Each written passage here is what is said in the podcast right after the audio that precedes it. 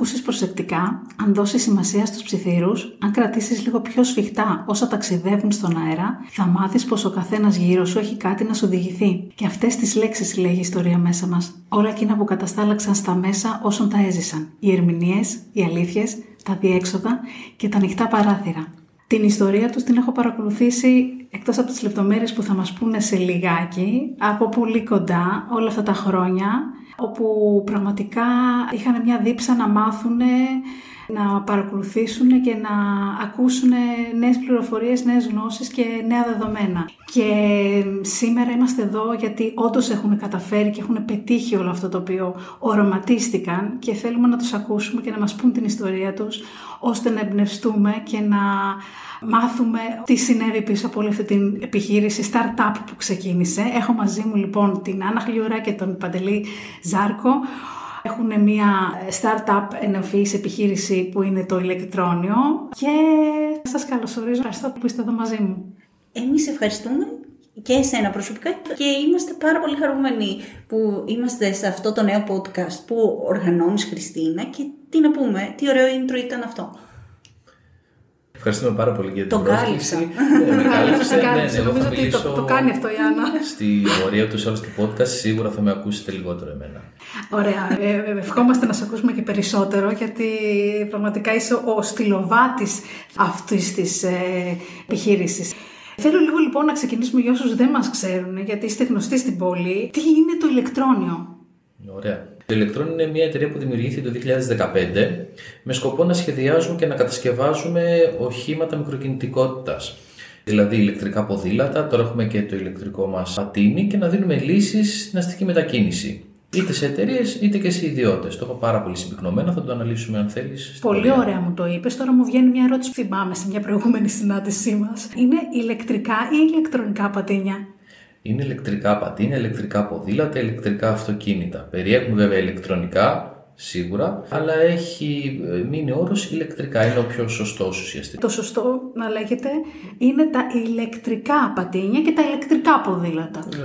Ακριβώς αυτό. Νομίζω ότι μερικές φορές ξεχνάμε την έννοια του οχήματος. Α πούμε, κανένας δεν θα πει ηλεκτρονικό αυτοκίνητο. Και επειδή υπάρχει και λίγο η πτυχή ότι ειδικότερα το πατίνι το πλασάρουμε σαν gadget, είναι καλό να το σκεφτούμε σαν όχημα και έχοντας αυτό στο μυαλό σου και έχοντας μπει για τα καλά ηλεκτρική μετακίνηση, τα λέμε ηλεκτρικά.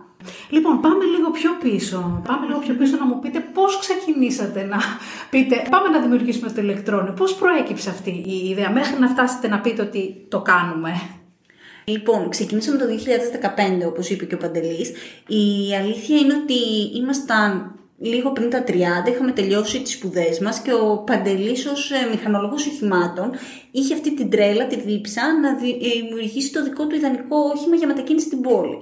Δεν ήταν ούτε ο κλασικός ποδηλάτης, περνούσε από διάφορες φάσεις και ήταν χρήση σε διάφορα οχήματα, αλλά οι σπουδές και όλο το background του δημιούργησαν αυτή τη αυτό στο μυαλό το δημιουργικό πώς μπορώ να δω εγώ διαφορετικά τη μετακίνηση στην πόλη. Και έτσι ξεκινήσαμε.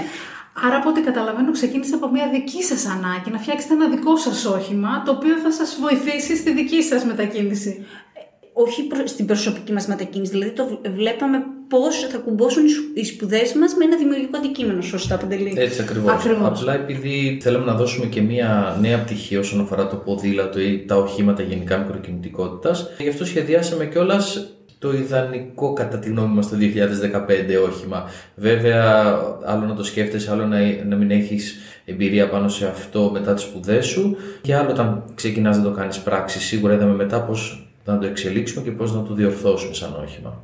Άρα λοιπόν, οι σπουδές σας να πούμε επίσης ότι του Παντελή είναι μηχανολόγος μηχανικός και κατασκευάζεις, φτιάχνεις όλα αυτά τα σχέδια, τα τεχνικά κομμάτια θα λέγαμε, ναι. Ε, ουσιαστικά θέλεις να πούμε λίγο πώς γίνεται. Αυτό θα ήθελα ε. να πούμε. Δηλαδή πώς είναι η διαδικασία παραγωγής Πολύ ωραία. ενός ποδηλάτου; Ε, εν οποιοδήποτε όχημα, ναι. γιατί πάντα υπάρχουν ανάγκες ή ζήτηση για κάποιο διαφορετικό όχημα που θα καλύψει μια διαφορετική μάλλον ανάγκη. Ουσιαστικά πώς ξεκινάμε; Ξεκινάμε πρώτα να ακούσουμε τις ανάγκες του χρήστη που το θέλει να μιλάμε για εξειδικευμένο όχημα ή όταν θα εμπνευστούμε εμείς ένα όχημα να το αποτυπώσουμε πρώτα στο χαρτί. Να, βά- να κάνουμε ένα πρόχειρο σκέτσο ουσιαστικά με το μολύβι και το χαρτί. Όπως σχεδιάζουμε δηλαδή ένα ας πούμε φόρεμα. Ε. Ναι, Κάνεις το για να σχέδιο. το πιάνει. Βέβαια, με Ναι. το χέρι μου δεν πιάνει καθόλου, οπότε δεν είναι. Απλά κρατάς κάποιες γρήγορες σημειώσεις. Ναι, ναι.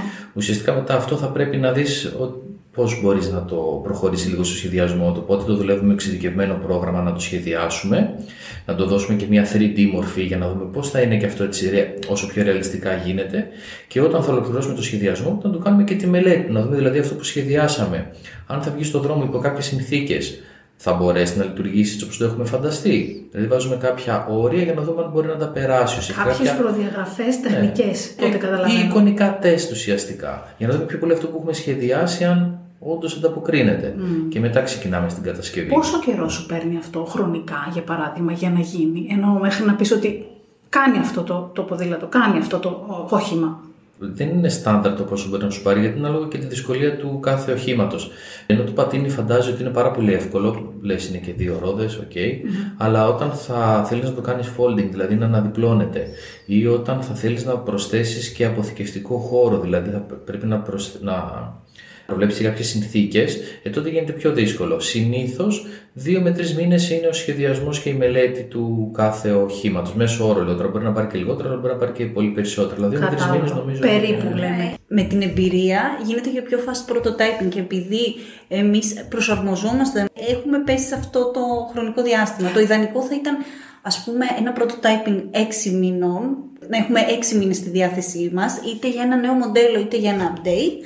Και από εκεί και πέρα η μέση τιμή γενικά custom παραγγελίων που κάνουμε είναι γύρω στις 30 με 40 εργάσιμες, που πλέον όμως ποικίλει γιατί έχουμε διαφορετικές προτάσεις, διαφορετικό πελατόλογιο, οπότε προσαρμόζεται. Άρα ο χρόνος είναι κάτι σχετικό σε αυτή την παραγωγή. Ακριβώς, να το γιατί πούμε. είμαστε και στο κατα, on-demand. κατ' επέκταση αυτό ίσως θα δούμε και αργότερα αυξάνει και τις τιμές των οχημάτων ή κάπως επειδή Ναι, μπορούμε να απαιτούνται πούμε και κάποιοι. αυτό. Θα το πούμε και αυτό αργότερα. Άρα λοιπόν ξεκινάτε για να γυρίσουμε πάλι πίσω στο, στο γεγονός ότι πάμε να κάνουμε τις σπουδές μας πράξη και αναζητούμε τρόπους. Και τελικά αποφασίσετε αυτό θα κάνετε. Τι γίνεται μετά, ποιο είναι το επόμενο βήμα; Ουσιαστικά, Που κάνατε; ε, ουσιαστικά αυτό, ξεκίνησε να λέει για μένα και αυτό που θα ήθελα να πω είναι ότι μετά ήρθε και η Άννα και συμπλήρωσε το δικό μου κομμάτι. Μπράβο. Εγώ θα μπορούσα να κάνω το σχεδιασμό και την κατασκευή του οχήματος, αλλά θα ήταν πολύ δύσκολο για εμένα τουλάχιστον να το επικοινωνήσω αυτό. Οπότε έρχεται η Άννα, νομίζω θα το πει καλύτερα για, το- για τον εαυτό της, Ναι. πώ θα το, πώς θα κάνει. Πλασάρω Που έκανα- καλύτερα τον εαυτό. Ναι, που- ναι, Μια πιο- χαρά μου το, ε, το πλασάρει. Ουσιαστικά αυτό, εγώ δεν έχω το τεχνικό background στην εταιρεία, είμαι στο κομμάτι των marketing και των πωλήσεων. Εξάλλου, ο καθένας το είδο Ο καθένας το είδο. Ε, δεν έχω σπουδάσει ακριβώς marketing, έχω σπουδάσει όμως δημοσιογραφία, επικοινωνία. Έχω μάστερ στα νέα μέσα επικοινωνίας και έχω ε, αναλάβει ουσιαστικά το εμπορικό κομμάτι. Τώρα, επειδή και οι δύο ξεκινήσαμε ως μικροί νέοι επιχειρηματίες, είδαμε ότι αυτό έχει και επιχειρηματικό ενδιαφέρον. Δηλαδή, έτσι ξεκινήσαμε, το είδαμε αρκετά σοβαρά και μικροί ήμασταν και τολμηροί εκείνη τη στιγμή και το ηλεκτρόνιο ήταν η δεύτερη startup που είχαμε αποπειραθεί να κάνουμε. Είχαμε κάνει και μια παρόμοια. Ποια ήταν η πρώτη; Η Pastel Tride. Δεν είχε πάει καλά η συνεργασία και είχε σταματήσει. Βέβαια, ήμασταν εκεί στο νεαρό, είχαμε τη ζωντάνια και τη θερμή και ήταν ουσιαστικά αυτό που μας πυροδότησε ήταν ότι το πιστεύαμε πολύ. Και όταν Πολύ ξεκινούσαμε, ωραίο αυτό που λέτε, το δεν πιστεύαμε μπορούσαμε. πολύ. Ναι, δεν πιστεύαμε 7 χρόνια μετά, δεν έχουμε καταλάβει καταρχάς ποτέ έχουν περάσει 7 χρόνια, όλες αυτές τις δυνατότητες που μας ήρθαν με την ηλεκτρόνιο. Είχαμε στο μυαλό μας ότι όντως έχει αυτό ενδιαφέρον, έχει προοπτική. Ενώ και το θετικό, γιατί πάντα βλέπουμε συνήθως πρώτα το αρνητικό, εννοείται έχουμε συναντήσει αρκετές αλλά δεν ξέραμε ότι θα έχουμε και όλη αυτή την προοπτική και συνεχώς να έχει ενδιαφέρον Ναι. η εργασιακή μας καθημερινότητα και να έχουμε νέους στόχους αυτό.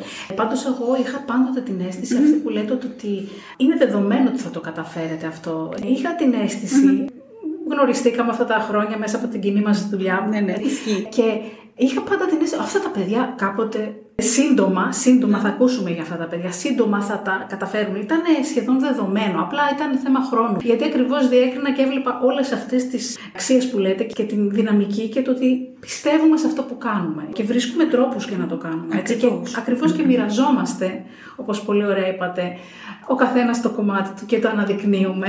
Ισχύει. Αυτό είναι πολύ ωραίο. Δεν, δεν το έχουμε ακούσει συχνά να μας λένε ότι έχουμε επιβραβευτεί στην πορεία.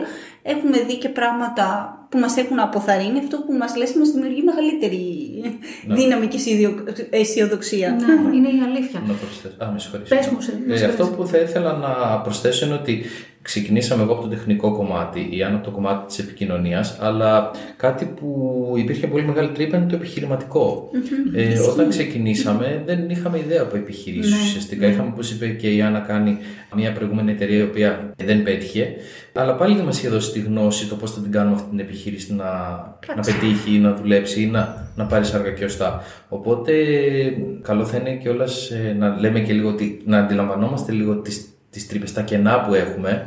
Ε, Είπαμε ότι δεν ξέρουμε, δεν, είχε, δεν ερχόμαστε ούτε εγώ ούτε η Άννα από οικογένειες με επιχειρήσεις ή σε επιχειρηματικό περιβάλλον να έχουμε μεγαλώσει και λέμε πώς θα καλύψουμε αυτό το κενό. Οπότε προσπαθήσαμε και πριν καν ξεκινήσουμε την εταιρεία να συμμετέχουμε σε πάρα πολλά workshops, ε, σε πάρα, πολλές, ε, σε πάρα πολλά σεμινάρια, ώστε να μπορέσουμε λίγο να αντιληφθούμε την επιχειρηματικότητα καλύτερα. Και ήταν και ένα καλό timing τότε, γιατί άρχισε να έρχεται και η νεοφυή επιχειρηματικότητα στην Ελλάδα σαν έννοια και άρχισαν να δημιουργούνται πολλές πρωτοβουλίες και προγράμματα, οπότε και διαγωνισμοί. Οπότε προσπαθήσαμε και το αξιοποιήσαμε αυτό το κομμάτι, γιατί όπως είπε, εκτός από την ε, οικογενειακή παράδοση δεν υπήρχαν όντως και οι σπουδές, ας πούμε, ένα master στο ένα MBA. Δεν υπήρχε. Παρ' όλα αυτά όμως που δεν υπήρχε, δεν είναι πάντα δεδομένα όλα αυτά. Είναι πολύ καλά και συμβάλλουν σίγουρα στην εξέλιξη, αλλά υπάρχει το πάθος που είναι μεγάλη κινητήριο δύναμη. Άρα λοιπόν φτάνουμε στο γεγονός ότι ανοίγουμε και βρισκόμαστε τώρα στο γραφίστα να μας κάνει το λογότυπο. Okay. Πώς προέκυψε το όνομα ηλεκτρόνιο;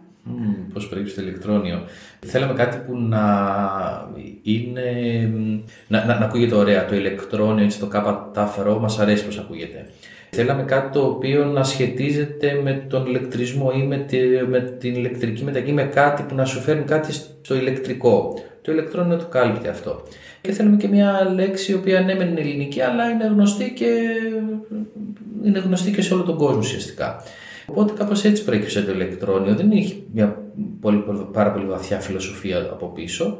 Ε, Βέβαια θα μπορούσαμε να το καλύψουμε και με άλλα, αλλά το αφήνω εκεί. Ενώ όπως φτάσατε να πείτε το κάνουμε ηλεκτρόνιο. Το κάναμε ηλεκτρόνιο για αυτούς τους λόγους που είπε ο Παντελής και επίσης επειδή βάλαμε και το K αντί για το ηλεκτρόν, ας πούμε, που είναι ο, ο, ο όρος, Πολύ ο ωραίο αγγλικός, και αυτό, ναι, ε, ιδιαίτερο. για να δείξουμε και το made in Greece, ε, όπως επίσης εκτός από την ηλεκτρική μετακίνηση και την τεχνογνωσία που υπάρχει γύρω από αυτό σε σχέση με το ηλεκτρικό μέρος και αυτό έπαιξε και μας άρεσε όντως πώς ακουγόταν. Και εγώ ως μαρκετήρ μπορώ να πω ότι θέλουμε να το δημιουργήσουμε, είναι, το, αρ- ε, είναι, ένα, είναι βασικό συστατικό το ηλεκτρόνιο στην ύλη. Εμείς θέλουμε να κάνουμε βασικό συστατικό στη μετακίνηση. Πολύ ωραίο. Ε, Ε, σαν πραγματικά και το συνδυάσατε καταπληκτικά αυτό και πέρασε. Και όχι νομίζω. αρνητικά φορτισμένο, θετικά. Ακριβώς, επειδή έχει και, και διάφορα πίσω θετικά στοιχεία όλη αυτή η ιστορία. Ωραία, ωραία. Πάμε λίγο τώρα να δούμε κάποια ακόμη έτσι, στοιχεία. Η μετακίνηση αυτή θα λέγαμε ότι είναι πράσινη; Ναι, είναι ένας, ε, οι τρόποι που προτείνουμε είναι βιώσιμοι τρόποι μετακίνησης. Είναι πιο φιλικοί ουσιαστικά προς το περιβάλλον να χρησιμοποιούμε και τέτοια μέσα. Άρα λοιπόν έχει πολλαπλά ωφέλη. Σίγουρα. Η μετακίνηση αυτή με τα ηλεκτρικά πατίνια ή τα, τα ποδήλατα. Θέλετε να μου πείτε λίγο για αυτά τα ωφέλη και στο περιβάλλον αλλά και στην κοινωνία γενικότερα. Ναι, θες να ξεκινήσω εγώ Παντελή. Θα το πω και ως εκπρόσωπος της ηλεκτρόνια αλλά και ως ίδια χρήστης είτε ηλεκτρικού ποδηλάτου είτε ηλεκτρικού πατίνιου. Σίγουρα έχουμε αυτό ένα καλύτερο αποτύπωμα στο περιβάλλον. Από εκεί πέρα έχουμε πολλά ωφέλη στην καθημερινότητά μας. Ξενιάζουμε ουσιαστικά γιατί οι περισσότεροι που μένουμε σε κέντρα πόλεων αντιμετωπίζουμε τα κλασικά προβλήματα που είναι η κίνηση. Χάνουμε χρόνο σε αυτό. Η έλλειψη πάρκινγκ. Όλα αυτά δεν υπάρχουν με το ηλεκτρικό ποδήλατο και το ηλεκτρικό πατίνι και ουσιαστικά χρησιμοποιούμε τη τεχνολογία σε πιο παραδοσιακά μέσα και κάνουμε πιο εύκολη την καθημερινότητά μας. Από εκεί και πέρα άλλα ωφέλη είναι επειδή είμαστε πιο άνετοι στην καθημερινότητα, κερδίζουμε χρόνο, κάνουμε πράγματα που μας αρέσουν, έχουμε και μια ευεξία. Δηλαδή το αισθάνεσαι όταν μια μέρα κατέβω στο κέντρο της Θεσσαλονίκης είτε με το ποδήλατο είτε με το πατίνι και όχι με το αυτοκίνητο ή με κάποιο μέσο μαζικής μεταφοράς, έχω άλλη ψυχολογία, άλλη διάθεση και νιώθω και πιο ενεργός. Ναι. Αυτό που θα ήθελα να προσθέσω εγώ είναι όσον αφορά την πράσινη μετακίνηση. Εμείς προσπαθούμε ούτως ή άλλως να έχουμε μια κουλτούρα πιο οικολογική, θα το έλεγα, και η παραγωγή μας να είναι πιο ηθική, πώς να το πω, ώστε δεν μπαίνουμε σε μια διαδικασία να παράγουμε με σκοπό μετά να πουλήσουμε. Είμαστε on demand, οπότε προσπαθούμε να καταναλώνουμε όσο χαμηλότερη ενέργεια γίνεται και κατά την παραγωγή, αλλά και τα υλικά που χρησιμοποιούμε να μπορούν να είναι όσο το δυνατόν περισσότερο γίνεται ένα κυκλό όπως το αλουμίνιο και γενικά να προσέχουμε και στην παραγωγή αλλά και στη μετακίνηση. Τα, χρησιμο... τα υλικά που χρησιμοποιεί κάποιος για την παραγωγή που χρησιμοποιείς εσύ μάλλον, ποια είναι Παντελή; Ε, το βασικό υλικό για το πλαίσιο, για το σκελετό που λέμε του ποδηλάτου του πατινιού είναι το αλουμίνιο, είναι ειδικό γράμμα αλουμινίου βέβαια. Από εκεί και πέρα μετά και ό,τι πλαστικό ή κάποιο άλλο υλικό χρησιμοποιήσουμε, προσπαθούμε να το ανακυκλώνουμε και να, το, και να, το χρησιμοποιούμε, και να χρησιμοποιούμε μάλλον όσο χρειαζόμαστε, όχι παραπάνω. Άρα είστε πάρα πολύ στα πλαίσια της κυκλική οικονομίας και σε όλη αυτή την κουλτούρα ως εταιρεία και ως επιχείρηση. Βεβαίως, ναι. Και, όταν, και κάποια αναλώσιμα που χρειάζεται να τα αλλάζει σαν τακτά χρονικά διαστήματα όσον αφορά στα οχήματα. Mm. Και αυτά προσπαθούμε να τα, διαχωρο, να τα διαχωρίζουμε και να τα ανακυκλώνουμε κατάλληλα και ανάλογα. Να ρωτήσω τώρα κάτι ακόμη. Το ηλεκτρικό πατίνι, ποδήλατο, η ηλεκτροκίνηση θα λέγαμε, είναι αυτή τη στιγμή είτε στην Ελλάδα είτε στην Ευρώπη είτε παγκοσμίως σε ανωδική πορεία; Ναι, σε όλες τις κατηγορίες οχημάτων ηλεκτρικής μετακίνησης υπάρχει αναδική πορεία. Αυτό συμβαίνει, είναι παγκόσμιο trend. Γίνεται και στην Ευρώπη και στην Ελλάδα και βλέπουμε σιγά σιγά να εισχωρήσει όλες τις κατηγορίες οχημάτων. Σίγουρα προσωπικά τουλάχιστον με την ελληνική πραγματικότητα βλέπουμε το ηλεκτρικό αυτοκίνητο να έχει πιο αργή υιοθέτηση για διάφορους λόγους, για υποδομές, είναι μια πιο ακριβή τεχνολογία, σιγά σιγά θα έρθει και αυτό. Έχοντας στο μυαλό μου το πρόγραμμα, ας πούμε, κινούμε ηλεκτρικά, που είναι πρόγραμμα επιδότησης για μέσα ηλεκτρικής μετακίνησης, Τώρα και διανύουμε το δεύτερο κύκλο, τουλάχιστον από τον πρώτο κύκλο υπήρχε μεγάλη, ε, η πιο όχι, η πιο, ναι και στήριξη, αλλά η πιο ευπόλυτη κατηγορία ήταν τα ηλεκτρικά ποδήλατα. Γιατί ήταν τα ηλεκτρικά ποδήλατα, γιατί είναι πιο εύκολα στο να, και να τα αποκτήσει κάποιος και να τα αγοράσει, αλλά είναι πολύ πιο εύκολα στη χρήση τους, στη φόρτισή τους. Και στη συντήρησή τους. Και, και στη συντήρησή τους. Και από εκεί και πέρα, έχοντας και μία πρόταση ηλεκτρικού πατινιού, μπορώ να πω και η επαφή με το υπάρχον πελατολόγιο βλέπουμε μια μεγάλη άνθηση στα ηλεκτρικά πατίνια ως εργαλείο commuting. Έχουν κατακλείσει τα, τα δύο τελευταία χρόνια και την Αθήνα και τη Θεσσαλονίκη και γενικά είναι ένα trend που είναι και στην Ευρώπη.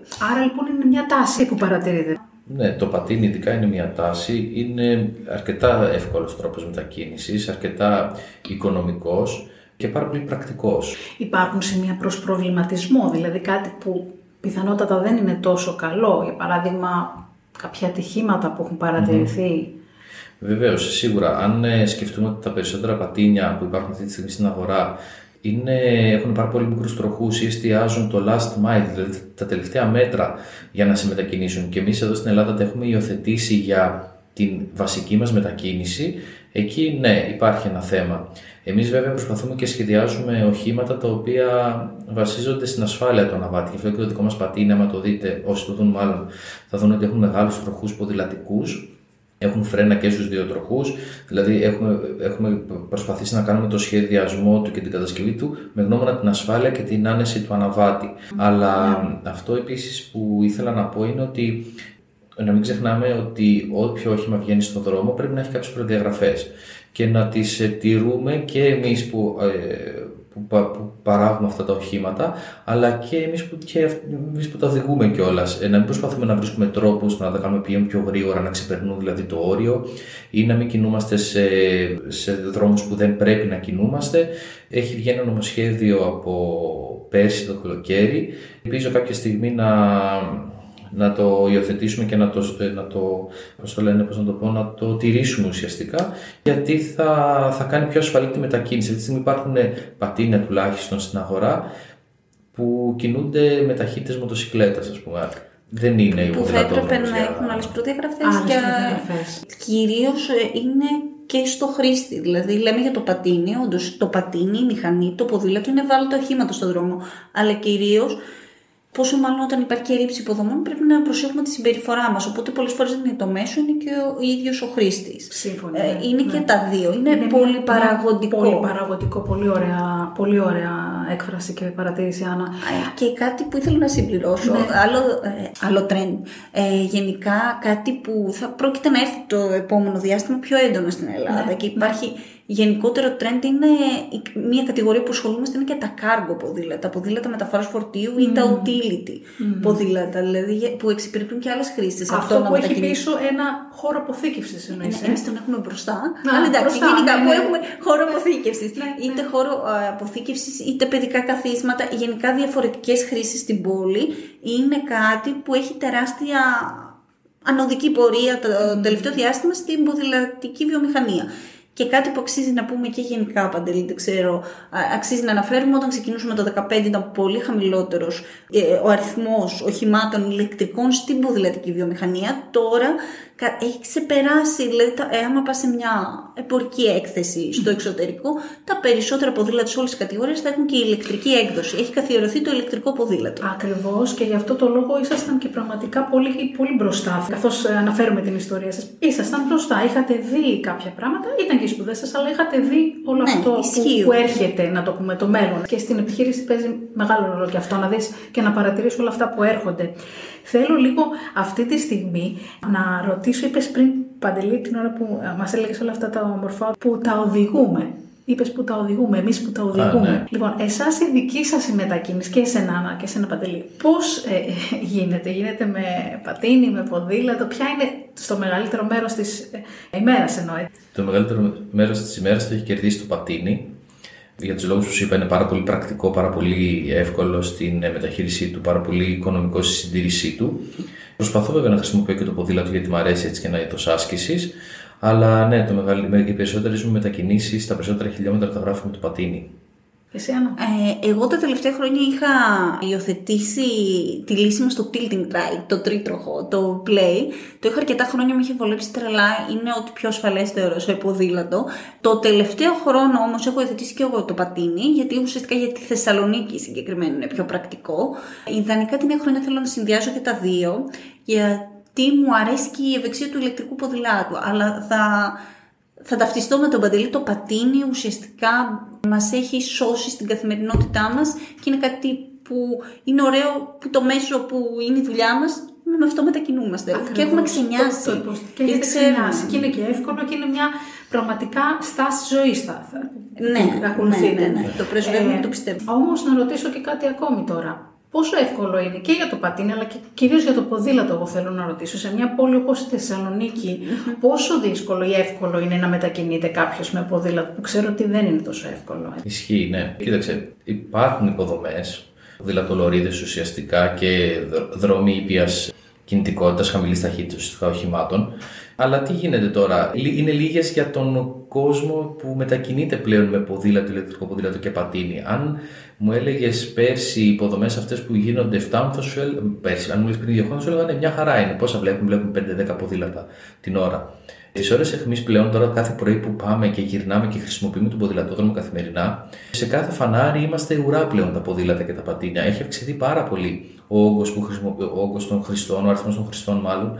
Και νομίζω ότι οι υποδομές είναι λίγες και θα πρέπει λίγο να μην, βα- να μην ε, βασίζονται. Τώρα δεν ξέρω πώς να το πω και αυτό και να ακουστεί λίγο ωραία. Να μην βασίζονται μόνο στο παραλιακό μέτωπο και εκεί που θέλει όλος να κάνει μια βόλτα. Να μπουν και πιο βαθιά στον αστικό ιστό γιατί δεν εξυπηρετεί μόνο η παραλία ουσιαστικά, για τη Θεσσαλονίκη τουλάχιστον μιλάω αυτή τη στιγμή. Ναι. Δεν εξυπηρετεί μόνο η παραλία, υπάρχει κόσμος που θα θέλει να χρησιμοποιήσει και παράλληλους προς τα πάνω και θα τον διευκόλυνε περισσότερο. Μην κάνει ολόκληρο κύκλο να χρησιμοποιήσει τον ποδηλατόδρομο της παραλίας, ας πούμε.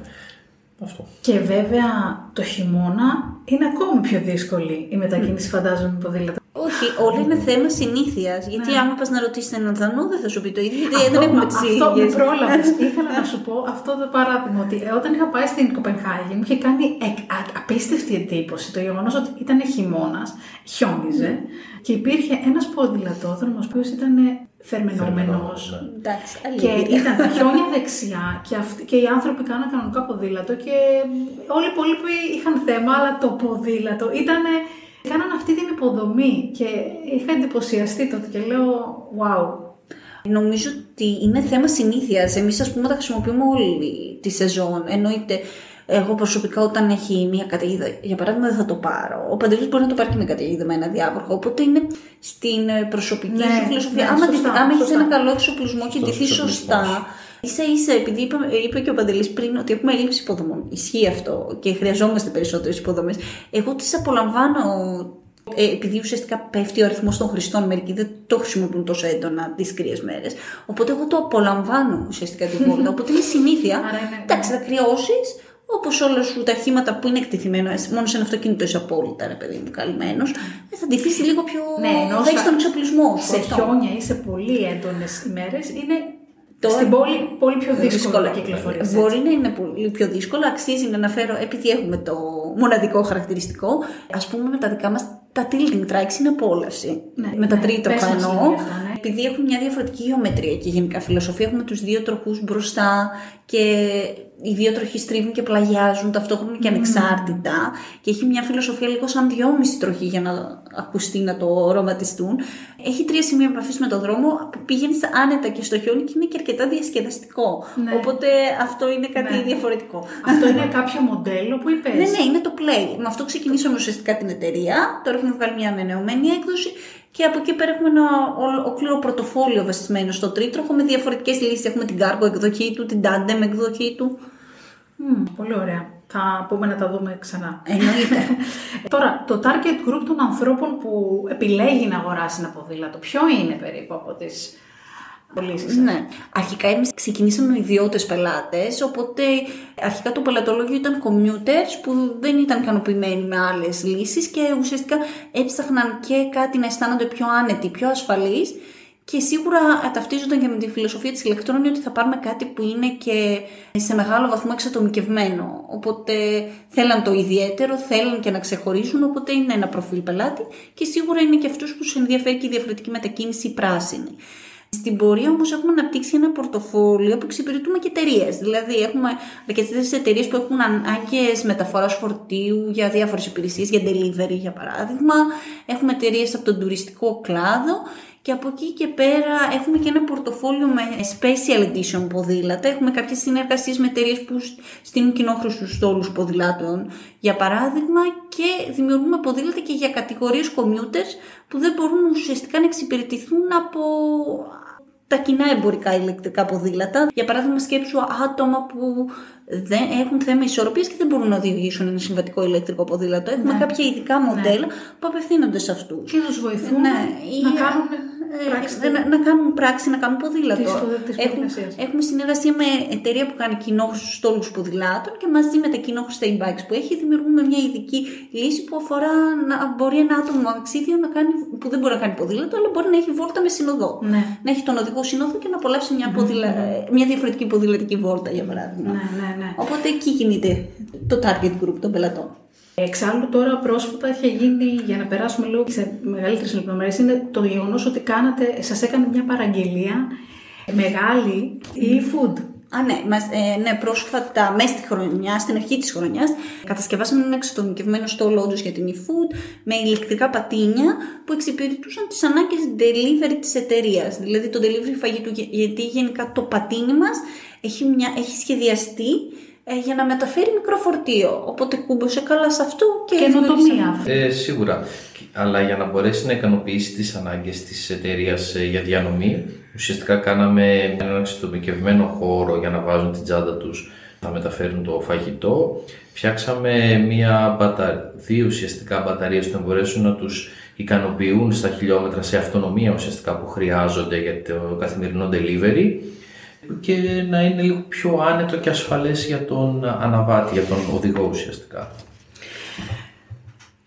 Πόσα βραβεία έχετε πάρει; Ναι. Ξέρω ότι είναι πολλά, αλλά δεν θέλω να τα πω. Εγώ θέλω να ξεκινήσω μόνο με την εθνική που Ναι, είναι το πιο βραβευτήκατε πρόσφατο. στο διαγωνισμό καινοτομίας. Ναι, Έτσι, έτσι. που πραγματικά εγώ νιώθω πάρα πολύ περήφανη που το ακούω Ευχαριστούμε. ως ε, τρίτη, αλλά θέλω να μου περιγράψετε πώς ε, νιώσατε με αυτή τη βράβευση. Θα πούμε και για άλλες, ας, ας ξεκινήσουμε από εκεί. Ουσιαστικά είναι και η τελευταία βράβευση που είχαμε. Η αλήθεια είναι ότι συμμετείχαμε σε αυτόν τον διαγωνισμό αρκετά χρόνια. Φέτος όμως καταφέραμε και διακριθήκαμε και περάσαμε και στην τελική φάση. Εντάξει, είναι, βλέπεις ότι όσο εξελίσσεσαι, αντιλαμβάνονται και κάποιοι άλλοι ότι αυτό που κάνεις είναι σωστό και εξελίσσεσαι. Ότι και σε, μάλλον, όχι αντιλαμβάνεσαι, επιβραβεύεσαι όχι μόνο με το χρηματικό επαθούλο, αλλά επιβραβεύεσαι και από ότι το αντιλαμβάνονται και οι άλλοι ότι εξελίσσεσαι και συνεχίζεις. Από εκεί και πέρα έχουμε και άλλα βραβεία και ξεκινήσαμε κιόλας και με βραβεία και μας βοήθησαν πάρα πολύ στο οικονομικό και στο ψυχολογικό κομμάτι. Νομίζω ότι η Άννα θα τα πει λίγο καλύτερα από εμένα. Νομίζω ότι δεν θυμάσαι τον αριθμό των βραβείων. Λοιπόν, πες μας εσύ λοιπόν. Εντάξει, η αλήθεια είναι έχουμε βραβευτεί αρκετές φορές. Στα 7 χρόνια έχουμε βραβευτεί 14 φορές. Δεν, είναι, δεν είναι όλα στα πλαίσια διαγωνισμού, έτσι. Ναι, ναι. Τώρα αυτό που αναφέραμε ήταν όντως, πήραμε φέτος το 5ο βραβείο με το πατίνι στον διαγωνισμό της Εθνικής Τράπεζας, στον ετήσιο που γίνεται για καινοτομία και τεχνολογία. Από εκεί πέρα έχουμε βραβευτεί 14 φορές σε, επιχειρημα... σε διαγωνισμούς καινοτομίας, αλλά από εκεί και πέρα και διάφοροι φορείς μας έχουν επιβραβεύσει και με πένους και βραβεία για την επιχειρηματική μας δραστηριότητα κατά τη διάρκεια όλων αυτών των χρόνων που είναι σε λειτουργία το ηλεκτρόνιο, κάτι που μας χαροποιεί και μας έχει βοηθήσει ουσιαστικά και εμείς δεν το έχουμε καταλάβει, αλλά μας έχει ενισχύσει αυτό. Πόση χαρά σας δίνει αυτό μέσα σας; Κάθε φορά το απολαμβάνουμε το ίδιο. Εγώ αυτό Ε, έχω να πω. εγώ- Είτε σε οποιοδήποτε συνθήκη. Εγώ αυτό που θα ήθελα να προσθέσω είναι ότι όταν έχουμε καταφέρει και έχουμε κερδίσει 14 βραβεία, έχουμε συμμετάσχει, έχουμε συμμετάσχει μάλλον σε πάρα πολλά. Οπότε έχουμε κερδίσει 14, αλλά έχουμε χάσει 104, ξέρω εγώ, σου λέω τώρα. Σωστό και αυτό. Σκοπός είναι όμως ότι όταν. να, να χαίρεσαι εννοείται όταν κερδίζει ένα βραβείο ή όταν. Εντάξει, δεν κερδίζουμε και πάντα τα πρώτα βραβεία στους διαγωνισμού που κατεβαίνουν. Μπορεί να πάμε το δεύτερο, το τρίτο, το τέταρτο. Τώρα έχουμε το πέμπτο, ας πούμε. Ε, σκοπός είναι όμως ότι όταν ε, χάνεις ε, σε ένα βραβείο να κάτσεις να δεις τι δεν έκανες καλά, τι θα μπορείς να κάνεις καλύτερα, ώστε να μπορείς να βελτιωθείς για το επόμενο. Πάντα θα υπάρχει κάποιος, εννοείται, είναι και, είναι και στη μέρα σου όταν παρουσιάζεις την εταιρεία σου και εκθέτεις τον εαυτό σου. Είναι πως θα είναι και η μέρα σου εκείνη τη στιγμή. Πάντα θα υπάρχει μια στιγμή που δεν θα είσαι τόσο καλά, που θα σκέφτεσαι κάτι άλλο, θα έχεις άγχος για κάτι άλλο, γιατί ουσιαστικά είμαστε η εταιρεία δεν είναι ότι παίρνουμε έναν φάκελο και κατεβαίνουμε σε διαγωνισμούς. Λειτουργεί η εταιρεία και μόνο με δύο άτομα ξέρεις όταν πρέπει να αφοσιώσεις και χρόνο σε αυτούς τους διαγωνισμούς, γιατί περνάς από διάφορα στάδια. Πρέπει να είσαι εξοπλισμένος και με υπομονή και να έχεις λύσει και τα άλλα σου προβλήματα ουσιαστικά στην εταιρεία που δεν είναι πάντα εύκολο αυτό. Ναι, ισχύει. Δηλαδή είναι και το θετικό, αλλά δεν είναι και εύκολο να κρίνεσαι. Εμείς το έχουμε επιλέξει και έχουμε πάει σε κάποιους διαγωνισμούς. Όλα δεν είναι διαγωνισμοί. Επιμένω δηλαδή ότι παρόλο που, όπως είπε και ο Παντελής, μπορεί να μην έχεις διακριθεί σε όλους τους διαγωνισμούς, δεν γίνεται διακριθείς, είναι και φυσιολογικό έτσι. Αλλά έχεις χρησιμοποιήσει αυτά τα εργαλεία των διαγωνισμών. Αλλά όταν έρχονται και φορείς και σε επιβραβεύουν μόνοι τους, ασχέτως διαγωνιστικής διαδικασίας, είναι, είναι μια πηξίδα. Καλά πάω. Παρά τι δυσκολίε, Μια καλά πηξίδα. πήγα. Πολύ ωραία. Και επίσης παρατηρείτε, όπω είπατε, ότι α, να δω τι θα κάνω, τι θα βελτιώσω. Δεν είναι πάντοτε η αποτυχία, ας το πούμε. Η, η Δεν μη- είναι άσπρο η- μαύρο. Ακριβώς. Ε, Παίρνεις μια ανατροφοδότηση και ένα feedback ότι τι, τι είναι καλό να συνεχίσω να κάνω, τι είναι καλό πιθανότατα να αφήσω στην άκρη Σωστά. και πώ είναι καλό να πορευτώ. Το οποίο αυτό είναι όλη η ιστορία της ζωής, ολόκληρης. Ισχύει. Ε, άρα, εντάξει. Να πούμε όμως και τη χαρά και τον μπράβο. Καλό είναι να λέγεται. Όχι, ε, και να είναι μοιράζεται. σημαντικό. Και να μοιράζεται. και ότι είναι και μια. Αυτό που θέλουμε και να μεταδώσουμε όσα λέμε, ότι είναι ένα κίνητρο όλο αυτό. Ότι σου Ισχύει. κάνει καλό και σε βοηθάει να. πε- α- Ακούει κάποιος και λέει Α, τα καταφέραμε, δεν θα τα παρατήσω. Και έτσι λοιπόν θέλω να σας ρωτήσω σε όλη αυτή την πορεία πόσες φορές που έφτασε να είναι πετυχημένη όπως είπαμε με 14 βραβεία και μεγάλη χαρά πίσω από όσα φτιάχνετε. Πόσες φορές σκεφτήκατε να τα παρατήσετε, να πείτε δεν μπορώ άλλο, κουραστήκαμε, δεν μας βγάζει εκεί που θέλουμε, δεν μπορώ άλλο, δεν μπορώ να μην έχω αυτό που θέλω. Πολλές φορές μας ε, έχει έρθει αυτό που λες στο μυαλό ότι κουράστηκα, αλλά όσο περίεργο και αν σου φαίνεται δεν, το έχω, δεν έχει φτάσει στο όριο να πω πρέπει να τα παρατήσουμε ή θέλουμε να τα παρατήσουμε. Έχουμε απογοητευτεί αρκετές πάρα πολλές φορές, έχουμε έρθει σε δύσκολες συνθήκες αρκετές φορές, έχουμε επιβραβευτεί πες, ε, αρκετές φορές, α- πολλές φορές, αλλά σκοπός είναι όταν επιβραβεύεσαι να μην, πάρει, να μην πάρουν τα μυαλά σου, άρα να είσαι προσγειωμένος, αλλά και όταν θα έρθει μια δυσκολία να μην πεις εκείνη τη στιγμή «Ε, εντάξει με την πρώτη δυσκολία τα παρατάω. Να, υπάρχει, να είσαι λίγο σκληρός στο όταν θα είσαι στις δυσκολίες και να μην είσαι τόσο, πώς να, το- να, μην, να μην παθιάζεσαι και τόσο όταν κερδίζεις ένα βραβείο. Θα πρέπει να υπάρχει μια ισορροπία. Πολύ ωραίο. Ισορροπία.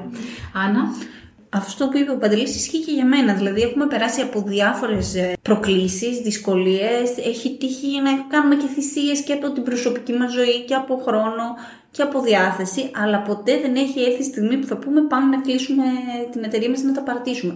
Έχουμε σκεφτεί να Έχεις τα κάνουμε απογοητευτεί. διαφορετικά. Έχουμε απογοητευτεί σίγουρα. Ναι, Κανένας, και εσύ. δηλαδή, στην επαγγελματική του καθημερινότητα σίγουρα θα απογοητευτείς. Είναι μέρος του παιχνιδιού, έτσι, της επιχείρησης. Ε, Ναι. Και πόσο μάλλον στο εγχείρημα που κάνουμε δεν το θεωρώ εύκολο. Οπότε σίγουρα και στις συνθήκες που είμαστε και στη χώρα που είμαστε δεν είναι το πιο εύκολο πράγμα. Παρ' όλα αυτά κοιτούσατε τη μεγαλύτερη εικόνα που τελικά φτάσατε να κάνετε και φυσικά όλα όσα Σωστά. σχεδιάζετε στο μέλλον και γιατί έχετε πολλά νέα πλάνα που Ναι. θα πούμε στη συνέχεια. Τώρα, το επιχειρώ, επιχειρήν στην Ελλάδα πόσο εύκολο είναι; Κοίταξε, θα σου πω κάτι. Είναι εύκολο στο να ξεκινήσεις. Δηλαδή, όταν ξεκινούσαμε, μας φαινόταν πω πώς θα μαζέψουμε όλα αυτά τα χαρτιά, αυτή τη γραφειοκρατία, πώς θα την κάνουμε. Αλλά τελικά δεν ήταν τόσο δύσκολο όσο φανταζόμασταν όσο ακούγαμε. Είναι δύσκολο από την άποψη της καθημερινότητας. Όμως, δηλαδή, όταν θα πάρει μπρος, όταν θα δημιουργήσει την επιχείρηση, εκεί είναι αρκετά δύσκολο. Κάτι που που τώρα ίσως είναι λίγο τεχνικό, δεν ξέρω άμα θα το πω εγώ λίγο Να συμπυκνωμένα το και άμα, πεις όπως το υπάρχει, νιώθεις, ναι. και άμα υπάρχει ενδιαφέρον, έτσι μπορούμε να το πούμε και παραπάνω. Εμείς όταν ξεκινήσαμε, κάναμε μια ομόρφη εταιρεία ουσιαστικά. Αν θα μπορούσαμε να. Ετερόρυθμη, Ε, ετερόρυθμη, ετερόρυθμη. ναι, ναι, το ίδιο είναι ουσιαστικά. Ναι. στην ίδια Προσωπική κατηγορία. Είναι εταιρεία. Μια προσωπική εταιρεία ουσιαστικά. Ναι. Το θέμα είναι ότι αν μπορούσαμε να γυρίσουμε τον χρόνο πίσω, ίσως να κάναμε μια οίκη, ας πούμε. Και αυτό γιατί το λέω τώρα, Γιατί υπάρχουν πάρα πολλά φορολογικά κίνητρα, να το πω, ευκολίες, να το πω, μέσω κάποιων προγραμμάτων, ώστε να μπορούσαμε να είχαμε μια πιο εύκολη ρευστότητα τουλάχιστον στην περίοδο του COVID ουσιαστικά. Θα είχαμε πιο εύκολα κάποια εργαλεία χρηματοδότησης. Αυτά όλα δεν τα ξέρεις όταν ξεκινάς την επιχείρησή σου και δεν μπορείς να τα προβλέψεις. Θα ήθελα να είναι αυτό λίγο να μην κοιτάμε τόσο πολύ τη μορφή της εταιρείας που έχει κάποιος, αλλά το τι κάνει και τι χρειάζεται εκείνη τη στιγμή. Στην πανδημία και η ΕΕ και η ΕΕ και τέτοια προβλήματα αντιμετώπιζε. Ουσιαστικά ο Παντελής, και μπορώ να το συμπληρώσω αυτό, είναι κάτι που αυτός που μας πονάει αρκετά. Δεν μπορούμε να ενταχθούμε στο Μητρό Νεοφυών Εταιριών, ενώ έχουμε ένα κατά βάση καινοτόμο εγχείρημα λόγω της νομικής μορφής. Μάλιστα. Αυτό που θα θέλουμε και ιδίω σαν επιχειρηματίες στην Ελλάδα είναι περισσότερη δικαιοσύνη. Δηλαδή, η επιχειρηματικότητα δεν είναι μία διαδρομή πας και έρχεσαι. Υπάρχουν πολλές διαφορετικές περιπτώσεις. Θα έπρεπε είτε αυτοί που νομοθετούν ή αυτοί που παίρνουν αποφάσεις να τα λαμβάνουν όλα αυτά υπόψη. Και για να είσαι επιχειρηματίας πρέπει να παίρνεις αποφάσεις. Δυστυχώς και στο μειοφυέ κομμάτι, επειδή έχουμε άμεση επαφή, θέλουν να δημιουργήσουμε κάτι που ακολουθούν την πεπατημένη. Δεν θα έχουν όλη την ίδια πορεία, δεν θα κάνουν όλη την ίδια νομική μορφή. Θα έπρεπε να μας, να μας νοιάζει πιο πολύ η ουσία, που αυτό ζηλεύουμε από άλλα κράτη. Και αυτό αποτυπώνεται και σε άλλα πράγματα, στην φορολογική διαχείριση των εταιριών και σε άλλες πτυχές, που αυτό μερικές φορές μας λυπεί, ρε παιδί μου, ενώ είμαστε στη χώρα μας και θέλουμε να δημιουργήσουμε εδώ, ε, μερικές φορές λες, βλέπεις την ιδανική εικόνα έξω που δεν υπάρχει έξω, έχεις άλλα να αντιμετωπίσεις, αλλά ασχολούμαστε με πράγματα που δεν είναι ουσία. Δηλαδή, έχουμε χάσει ένα μεγάλο ποσό χρηματοδότησης που ουσιαστικά θα μας απογείωνε, μπορώ να πω, γιατί παράλληλα στον COVID που ήταν αρνητική συνθήκη για μας, εμείς είχαμε μεγάλη ζήτηση για τα προϊόντα. Και, και επειδή όμως είχαμε δυσκολίες στο να βρούμε πρώτες ύλες, στο να έχουμε τη ρευστότητα, γιατί είμαστε αυτοχρηματοδοτούμενη εταιρεία, γιατί να μην έρθει αυτό το εργαλείο, ενώ είμαστε νεοφύοι, ενώ κάνουμε την καινοτομία, και να μην μπορούμε να το αξιοποιήσουμε μόνο και μόνο λόγω νομικής μορφής. Άρα λοιπόν αυτοί, αυτά τα τεχνικά κομμάτια εμποδίζουν Ναι. πιθανότατα κάποιες επιχειρήσεις να εξελιχθούν. Είναι πολύ απρόβλεπτο, δηλαδή να έχουμε όλε τις ίδιες ευκαιρίες. Δηλαδή, μην δημιουργείς διαφορετικές συνθήκες για κάποια άλλη επιχείρηση και διαφορετικές συνθήκες για κάποια άλλη επιχείρηση. Αυτό. Μόνο αυτό το πολύ, το πολύ εύκολο. Να έχουμε όλες τις ίδιες ευκαιρίες. Αυτό. Νομίζω θα μας ακούσουν αυτοί που είναι να μας ακούσουν. ακούσουν. Εμείς το λέμε πάντα. Ναι. Το Εμείς μεταδίδουμε. εμείς το μεταδίδουμε λοιπόν σε όποιον μας ακούει για να Και σε όποιον θέλει να βοηθήσει. επιχειρήσει πρέπει να έχει πολλά πράγματα στο μυαλό του Να και έχει δεν μπορεί πολλά να πράγματα. προβλέψεις. Αν έλεγες πέντε πράγματα που θα έπρεπε να διαθέτει ένας επιχειρηματίας, ένας startup, ένας άνθρωπος που ξεκινάει αυτή τη διαδρομή, τι θα λέγατε ότι είναι αυτά τα πέντε; Α, θα το- Εγώ ένα θέλω, ξεκίνησε. εγώ μόνο ένα θέλω να πω. Δεν θα πω πέντε, δεν Θα μπορώ πω να τις τέσσερα. Το πρώτο μόνο που θα πω και το πιο σημαντικό νομίζω ότι είναι γιατί θέλει να κάνει κάτι, γιατί θέλει να το κάνει αυτό που σκέφτηκε. Αυτό. Από εκεί και πέρα μετά τα άλλα είναι νομίζω υποερωτήσει της πρώτης. Αυτό. Να αντιληφθεί γιατί ποιο λόγο το κάνει. Με, με βάση αυτό που λέει ο Παντελής, ένα βασικό που βλέπουμε και σε συζητήσεις και, σε, ε, και επειδή προερχόμαστε επιμένω από την νεοφύη επιχειρηματικότητα, λείπει από αυτούς που ξεκινούν το, προσ- ε, το ρίσκο. πρέπει να βάλεις ρίσκο. Αυτό το ρίσκο είναι ο χρόνος σου, είναι η διάθεση να ξεκινήσεις; Δημιουργούμε λίγο και μια κουλτούρα ότι υπάρχουν πάρα πολλά χρήματα εκεί έξω, πάρα πολλά προγράμματα και στην ουσία χάνουμε αυτό. Δηλαδή πρέπει, εννοείται θα αξιοποιήσω ότι ποια εργαλεία σου φάνουν χρήσιμα, αλλά πρέπει να βάλεις και το ρίσκο. Χωρίς ρίσκο δεν γίνεται. Ένα είναι αυτό, πρέπει να βάλεις το ρίσκο. Πρέπει να αφοσιωθείς. Εγώ, ας πούμε, δεν μπορώ να ακούω ότι ξεκινάει κάποιος νεοφυής επιχειρηματής ή γενικά επιχειρηματής και να λέει Είμαι και υπάλληλος εκεί. Δεν θα προχωρήσει αυτό. Κακά τα ψέματα. Θα προχωρήσει πιο αργά. Ή θα προχωρήσει πιο αργά. Σίγουρα αυτό που λέω δεν είναι για όλες τις περιπτώσεις. Αλλά άμα θες να έχεις αποτελέσματα, δεν γίνεται να είσαι σε 500 μέτωπα. Γιατί είναι και οι συνθήκες που επιμένουν στην Ελλάδα. Δηλαδή δεν μας δίνουν αυτή την άπλα ότι μπορείς να κάνεις πολλά πράγματα στην καθημερινότητά σου. Οπότε θέλει αφοσίωση και από εκεί και πέρα πρέπει να έχεις υπομονή. Κάτι που δεν βλέπουμε στους νεοφυεί. Ναι, στους νεοφυεί επιχειρηματίες και γενικά στους επιχειρηματίες δεν θα έχεις τον τρίτο μήνα τον τζίρο που θέλεις, θέλει βάζεις το πλάνο σου και προσαρμοστικότητα. Πρέπει να το προσαρμόζεις αυτό. Και ρεαλιστικό πλάνο. Υπομονή, προσαρμοστικότητα, γιατί θέλεις να κάνεις αυτό που θέλεις να κάνεις. Αφοσίωση, και διάθεση ρίσκου. Πρέπει να πάρεις ρίσκο. Τι ωραία μηνύματα μας μεταδίδετε. Πολύ, πολύ όμορφη μας τα λέτε. Α, χαιρόμαστε. Καθώς πλησιάζουμε το, στο κλείσιμο αυτής της καταπληκτικής συζήτησης που δεν θέλω να τη σταματήσουμε εννοείται. Μπορούμε να τη συνεχίσουμε γιατί δεν το καταλάβαμε πώ πέρασε η ώρα. Θέλω να μου πείτε αν είχατε μπροστά σας ένα νέο παιδί που ξεκινάει τώρα, όπως ήσασταν εσείς. Mm φοιτητές και φτάσατε να πείτε πάμε να κάνουμε το ηλεκτρονικό. Είχατε ένα παιδί μπροστά σας που είχε αυτό το πάθος και την ορμή να κάνει πράγματα και να δημιουργήσει. Τι θα του λέγατε; Στο αυτή, έλα εδώ να σου πω. όχι διδακτικά, αλλά αν σας ρωτώ Ξεκίνησε. Σε, σε φάση. Τι θες να πω; Ναι, πες. Ε, εγώ ξανά θα το έλεγα την ίδια ερώτηση. Γιατί θέλεις να το κάνεις αυτό; Ξέρετε, είναι πολύ εύκολο να λέμε, ειδικά όταν εμένα δεν μου άρεσε καθόλου να το ακούω σε συμβουλή και να μου λέγανε Έλα, μωρέ, μη φοβάσαι κάτω. Ναι, ναι. Όχι, δεν είναι μη φοβάσαι κάτω. Πρέπει λίγο να το σκεφτείς δύο και τρεις φορές αυτό που θέλεις να κάνεις και να πάρεις μετά το ρίσκο. Κάποιοι έχουν περισσότερες ευκαιρίες στο να κάνουμε κάτι. Πώς να το πω αυτό τώρα. Δηλαδή, κάποιος νέος μπορεί να έχει την οικονομική άνεση να δοκιμάσει δύο και τρεις φορές και τέσσερις και πέντε ένα ξεκίνημα. Κάποιος μπορεί να μην έχει αυτή τη δυνατότητα. Οπότε θα πρέπει να το ζυγίσει, να μην έχει χρήματα και χρόνο για κάψιμο, να το πούμε έτσι. Mm. Οπότε να το ζυγίσει δύο και τρεις φορές, να είναι σίγουρο για αυτό που θέλει να κάνει και να μην φοβάται να δοκιμάσει και να, εντάξει, να σκέφτεται και λίγο διαφορετικά. Αυτό.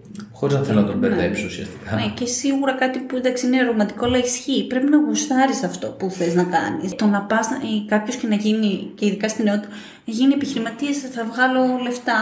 Είναι OK, okay, θα βγάλεις λεφτά και το σκοπικό κάνεις, αλλά είναι καλό να, βγάλει, να βγάζεις λεφτά με κάτι, με ένα αντικείμενο που γουστάρεις και το πιστεύεις και από εκεί και πέρα και το κατέχεις. Το γνωρίζεις. Είναι σημαντικό το έχουμε ξανασυζητήσει με τον Παντελή. Είναι σημαντικό που έχουμε το αντικείμενο και έχουμε τον Παντελή που ξέρει την τεχνολογία. Είναι, είναι καλό να έχεις και άλλα μέλη σε αυτό, ας πούμε, που μπορεί να ξέρουν από management ή εγώ που είμαι στο κομμάτι της επικοινωνίας. Αλλά σημαντικό είναι η, να κατέχεις την τεχνολογία. Αλλά η βάση, η ουσία αυτού που είπε ο Παντελής είναι όλα τα λεφτά. Και επειδή είπες για τους φοιτητές, εμείς ξεκινήσαμε λίγο μετά που ήμασταν φοιτητές και είχαμε τελειώσει είτε σπουδές είτε μεταπτυχιακά όσο νωρίτερα ξεκινήσει είναι ακόμα καλύτερο. Οπότε εγώ θα, τον, θα, θα έλεγα να, να, είναι ανοιχτή σε ερεθίσματα, αλλά να μην τα πούνε, να βγάλουν τη δικιά τους ουσία για την επιχειρηματικότητα. Ναι, δηλαδή, ωραίο. έχουμε παρακολουθήσει πάρα πολλά προγράμματα, έχουμε συναντήσει ανθρώπους, έχουμε πάρει και mentoring. Στο τέλος, το τέλος της ημέρας, βγάζουμε τη δική μας πραγματικότητα και αλήθεια. Πρέπει να δημιουργήσεις επιχειρηματική αντίληψη. Και... και αυτό θα γίνει σιγά σιγά. Και πρέπει να δημιουργήσει και επιχειρηματική αντίληψη κάτι που δεν είχαμε όταν ξεκινούσαμε τουλάχιστον ήταν τα τόσο πολλά hackathon που υπάρχουν ας πούμε, σε διάφορες πόλεις πλέον. Οπότε να συμμετέχουν σε hackathon, να μπουν στη διαδικασία, να δουν πώς κάνουν έτσι, έστω και εικονικές επιχειρήσεις ουσιαστικά, γιατί θα προλάβει και θα προβλέψει αρκετά πράγματα για το μέλλον. Μάλιστα, θα παρατηρήσει τι είναι καλό να εντάξει στη δική του πορεία. Ε, και θα, θα έρθει και σε τριβή και σε επαφή και με άλλο κόσμο, με νέα άτομα που θα αναγκαστεί ίσως για το hackathon να συνεργαστεί και θα δει πώς θα μάθει να συνεργάζεται. Γιατί για να κάνεις μια επιχείρηση δεν μπορείς μόνος σου. Γιατί και η συνεργασία η δική σας ως άτομα ήταν πολύ σημαντική. Ναι, βεβαίως. Και ε, εμείς ούτως ή άλλως είμαστε και ζευγάρι στη ζωή. Το οποίο είναι. εντάξει, έχει και τα καλά του και τα κακά. σίγουρα, σίγουρα. Νομίζω ότι είναι μεγάλη υπόθεση να έχεις στήριξη και ναι. σύμμαχο τον ε, σύντροφό σου. Ναι, τώρα αυτό είναι λίγο και πιο συγκεκριμένη περίπτωση, δεν ισχύει πάντα. εμάς μας έχει βοηθήσει πάρα πολύ αυτό από ποια άποψη, γιατί μπορεί να τύχει κάποιοι να επιχειρήσουν και να είναι ζευγάρι, άλλοι να επιχειρήσουν και να είναι αδέλφια. Καλά, σίγουρα. Ε, ναι. μας έχει τύχει να επιχειρήσουν να είναι φίλοι και να μην έχει καλό. Κυρίως την επιχειρηματικότητα, ασχέτως προσωπική σχέση, πρέπει να έχεις την ίδια νοοτροπία, ρε παιδί μου. Πού θες να την πας στην εταιρεία σου και, να, και πώς θες να το κάνεις Πολύ να έχεις ωραία. την ίδια σκέψη. Συγκεκριμένα τώρα στην προσωπική μας σχέση, το θετικό είναι ότι όντως, αν έχεις ένα δικό σου άνθρωπο σε αυτό που κάνεις, γιατί εμείς είναι αλληλένδετη η εταιρεία με τη ζωή μας, βρίσκεις τα ψυχικά αποθέματα, έχεις το στήριγμα ότι σε οποιαδήποτε δυσκολία έχω κάποιον που επικοινωνώ, έχουμε ίδιο όραμα και θα πάμε παρακάτω. Τα αρνητικά δεν θα τα πεις εσύ, Παντελή. Κάτι, κάτι που δεν ξέρω αν είναι αρνητικό, κάτι που θα ήθελα να προσθέσω είναι ότι όταν κάτσει μια επιχείρηση, εμείς βασιστήκαμε πάνω στο business plan. Είδαμε τι θέλει ο Παντελής, τι θέλει η Άννα, είδαμε ότι είναι συγκεκριμένο, έχει κοινό στόχο και προχωρήσαμε. Δεν κάναμε μια επιχείρηση για να κάνω εγώ τα θέλω της Άννας και η Άννα τα θέλω τα δικά μου. Τι δεν ωραία. κάνω εγώ δηλαδή Πολύ τα- ωραίο. το χατήρι της Άννας και η Άννα το χατήρι το δικό μου. Συμφωνήσαμε ότι θέλουμε και οι δύο το ίδιο και προχωρήσαμε. Βέβαια, αν θα ήθελα να πω εγώ ένα αρνητικό, είναι Είμαι ότι σίγουρη. Και το προσπαθούμε ακόμα και τώρα. ρε. Δηλαδή και χθες που πήγαμε Κυριακή για καφέ, ας πούμε, λέμε πάμε να συζητήσουμε κάτι άλλο και μετά από δύο λεπτά η συζήτηση ξανά στη δουλειά. Αυτό είναι, Ε, αυτό, αυτό. αυτό είναι βασανιστικό και Το προσπαθούμε συζητάμε να τα όλη την αλλάξουμε. ώρα. Το Ναι, πρωί ναι. που θα, πάμε, που θα πάρουμε το πρωινό, ξέρω, θα συζητήσουμε τι έχεις να κάνεις σήμερα, αυτά, αυτά και αυτά. Θα συζητάμε ξανά στη δουλειά. Και το βράδυ ξανά τα ίδια. Κοίτα, ίδια. αυτό είναι κάτι που αξίζει. Δηλαδή, μερικές φορές αυτό που πρέπει να δουλέψουμε εμείς, το λέμε για να το πιστέψουμε παντελή και να το ακούσουμε, είναι όντως όποιοι έχουν προσωπική σχέση ουσιαστικά θα μεταφέρουν τη δουλειά τους και εκτός. Όχι ότι άμα δεν έχεις προσωπική σχέση, ένας Σίγουρα, επιχειρηματίας δεν θα το σίγουρα. μεταφέρει. Απλά αυτό διωγγώνεται λίγο και κάνει κακό στην ψυχολογία. Δηλαδή, όταν είσαι στα πρώτα βήματα, έχεις πιο πολύ τον ενθουσιασμό. Με τον καιρό πρέπει να βρεις τις άμυνέ σου και εμείς το δουλεύουμε, ώστε να μην το μεταφέρεις. Γιατί όσο προχωράει και η επιχειρηματική δραστηριότητα, επίσης πρέπει να το πούμε αυτό, είναι πιο πολλές οι ευθύνες. αυξάνονται όλα. Και η- το, Πάντως, και- αυτό που λέτε και μόνο που το λέτε, Παντελή, το εκφράζεις, είναι νομίζω πολύ σημαντικό γιατί οι περισσότεροι εκεί χάνουν το, την μπάλα. Ότι δεν μπορούν να βρουν πραγματικά τι είναι αυτό το οποίο οφείλουν να εξελίξουν. Οπότε από τη στιγμή που το παρατηρείτε, νομίζω ότι ισχύει. ε, θα βρείτε τρόπο να, να το. θα το έτσι, βελτιώσουμε.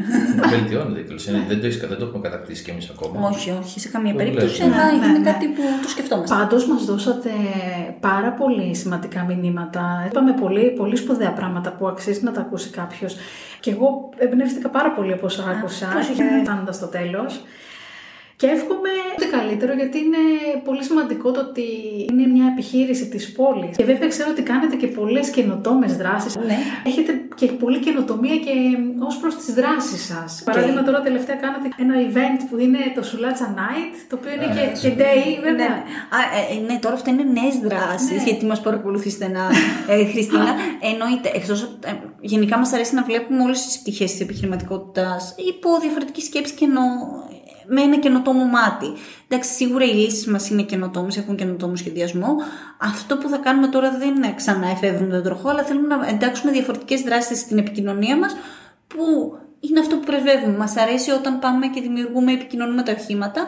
Λέμε γιατί να μην τα πάρουμε αυτά και καθιερώνουμε μια φορά το μήνα τη σουλάτσα μας, γιατί έτσι λέγεται και το εταιρικό μας blog, όπου πάμε σε διάφορες ε, γωνιές στην πόλη ε, με τα ποδήλατα ή τα πατίνια μας και μας αρέσει, καταγράφουμε τη διαδρομή μας, βλέπουμε μέρη που μας αρέσει και θα αρχίσουμε να τα επικοινωνούμε το επόμενο διάστημα, το blog αυτά τα μέρη και καταγράφουμε πόσο χρόνο κάναμε, πόσο είναι εύκολοι οι χρήστες σε αυτά τα μέρη, εκτός από τη διαδρομή να παρκάρουν τα οχήματά τους. Οπότε βάζουμε και κάποια χρηστικά και από εκεί και πέρα, επειδή είμαστε ανοιχτοί και το εργαστήριό μας είναι στο κέντρο της πόλης και είναι ανοιχτό, έχουμε εντάξει και το Electron Late Lab, επειδή είμαστε στο Φραγκόμαχαλα που έχει αρκετά έντονα vibes το βράδυ, διασκέδασης, και επειδή μερικές φορές η καθημερινότητα της δουλειάς μας μας άφηνε αν- αρχά στο ηλεκτρόνιο, είδαμε ότι αυτό έχει ενδιαφέρον. Και Οπότε είπατε να ανοίξετε το μια- εργαστήριο και να μια- το κάνετε προσβάσιμο μια- σε σε έναν άνθρωπο που θέλει να το επισκεφτεί. βράδυ. δηλαδή, ναι. κάποιοι χρήστες που δεν είναι την ημέρα στο κέντρο ή στο Φραγκομαχαλά, μια φορά το μήνα ανοίγουμε το βράδυ και είναι και ωραίο,